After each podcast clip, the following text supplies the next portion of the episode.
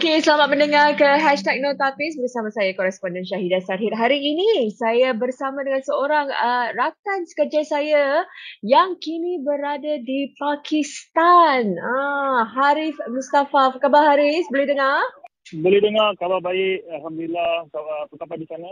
Khabar baik semuanya. Bagaimana keadaan di Pakistan? Eh? Kerana uh, sebenarnya untuk pengetahuan uh, para pendengar, uh, Harif ni telah uh, dihantar untuk membuat uh, liputan tentang banjir yang berlaku di Pakistan dan dia ke sana uh, bersama-sama dengan Mercy Relief. Uh, betul Harif?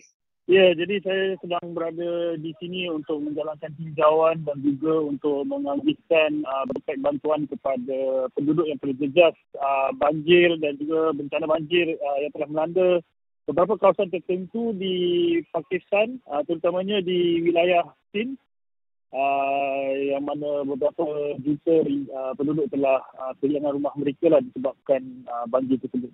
Boleh hari terangkan apa yang apa yang you nampak kat sana? Betul ke seperti mana yang kita lihat dan uh, berapa terukkah uh, keadaan mereka di sana?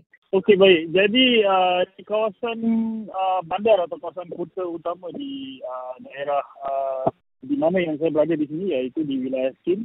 Uh, jadi kota utama antaranya adalah Karachi dan juga Hyderabad. Jadi jika anda berada di kota-kota tersebut mungkin anda tidak melihat uh, kesan uh, banjir itu memandangkan kawasan tersebut mungkin uh, dilengkapi prasarana yang lebih baik. Tetapi di kawasan uh, dalaman uh, seperti uh, mungkin sekitar 80 atau 100 km uh, memasuki kawasan dalaman dan mendekati uh, sungai Indus ya. Uh, di situ anda akan lihat um, gambaran yang mungkin agak uh, mengejutkan. Uh di mana beberapa um, rumah dan juga beberapa kampung seluruh uh, kampung di bawah air dan juga ladang pertanian kawasan pertenakan haiwan juga di bawah air dan di tepi jalan uh, di tepi lebuh raya rentas negeri di situ uh, anda akan melihat uh, ramai penduduk yang sedang duduk sedang menginap di kem-kem sementara yang disediakan pemerintah dan juga uh, badan tidak meraih untung atau badan bukan pemerintah di sini Uh, dan setiap camp mungkin saiznya tidak melebihi separuh padang, uh, mungkin boleh menampung sehingga lebih seribu orang atau beratus-ratusan keluarga di situ. Harif, boleh kongsikan kita mungkin uh, sejauh ini yang you pernah nampak pandangan yang you rasa agak menyayat hati sekali lah uh, di sana? Uh, jadi waktu saya sedang membuat rakaman ini, saya sedang berada di pusat jagaan kanak-kanak uh, atau kanak-kanak kecil atau bayi kecil yang baru ber, uh, yang baru dilahirkan dan juga ibu yang uh, baru bersalin. Dan uh, di sinilah merupakan gambaran nyata lah ya, di mana di luar pusat tersebut, pusat tersebut mungkin saiznya tidak begitu besar uh, dalam uh, sebuah bangunan dua bilik saiznya mungkin seperti 10 meter persegi atau 100 meter persegi ya, 10 meter baik, uh, 10 meter dan juga lagi 10 meter luas, 10 meter panjang. Dan dengan situ jadi saya lihat di luar uh, halaman kemudahan tersebut anda akan lihat dalam ratus-ratusan wanita dengan anak-anak kecil mereka tunggu di luar untuk menanti rawatan dan juga pemeriksaan daripada doktor. Dan di dalam bangunan itu juga ratusan uh, wanita juga sedang beratur untuk mendapatkan rawatan lanjut tapi memandangkan uh, kawasan uh, kemudahan itu tidak dilengkapi dengan uh, kemudahan pemeriksaan yang yang penuh. Jadi uh, anda akan lihat mungkin sebenarnya bangunan itu adalah sebuah uh, farmasi atau dispensary ya, atau tempat pemberian ubat saja tapi ia digunakan sebagai uh, pusat rawatan. Dan antara lain um, wanita-wanita tersebut telah memberitahu doktor dan doktor telah memberitahu kami bahawa kes-kes yang berpunca daripada air yang bertakung buat uh, tempoh yang lama seperti demam denggi, demam malaria, cerit berit dan juga penyakit lain seperti difilus dan mata semakin meningkat. Ari, bagaimana pula bantuan yang dihulurkan oleh Mercy Relief? Apa yang uh, diberikan? Jadi sejauh ini ni, uh, waktu saya uh, merakam beberapa rakaman ini semalam kami telah melawati uh, berkunjung ke beberapa kampung Uh, jadi di kampung tersebut kami memberi uh, beberapa pack uh, bantuan yang mengandungi makanan, uh, makanan seperti beras, dal, kacang dal, uh, minuman, uh, paket, uh, cili, iaitu barang dapur lah. Dan juga barang keperluan lain. Jadi saya mendengar bahawa terdapat juga bantuan dalam bentuk uh, tempat berteduh atau tapolin eh, yang mereka akan digunakan untuk uh, menyediakan khemah. Uh, memandangkan juga musim sejuk akan datang tidak lama nanti, mungkin pada hujung bulan ini atau menjelang November nanti.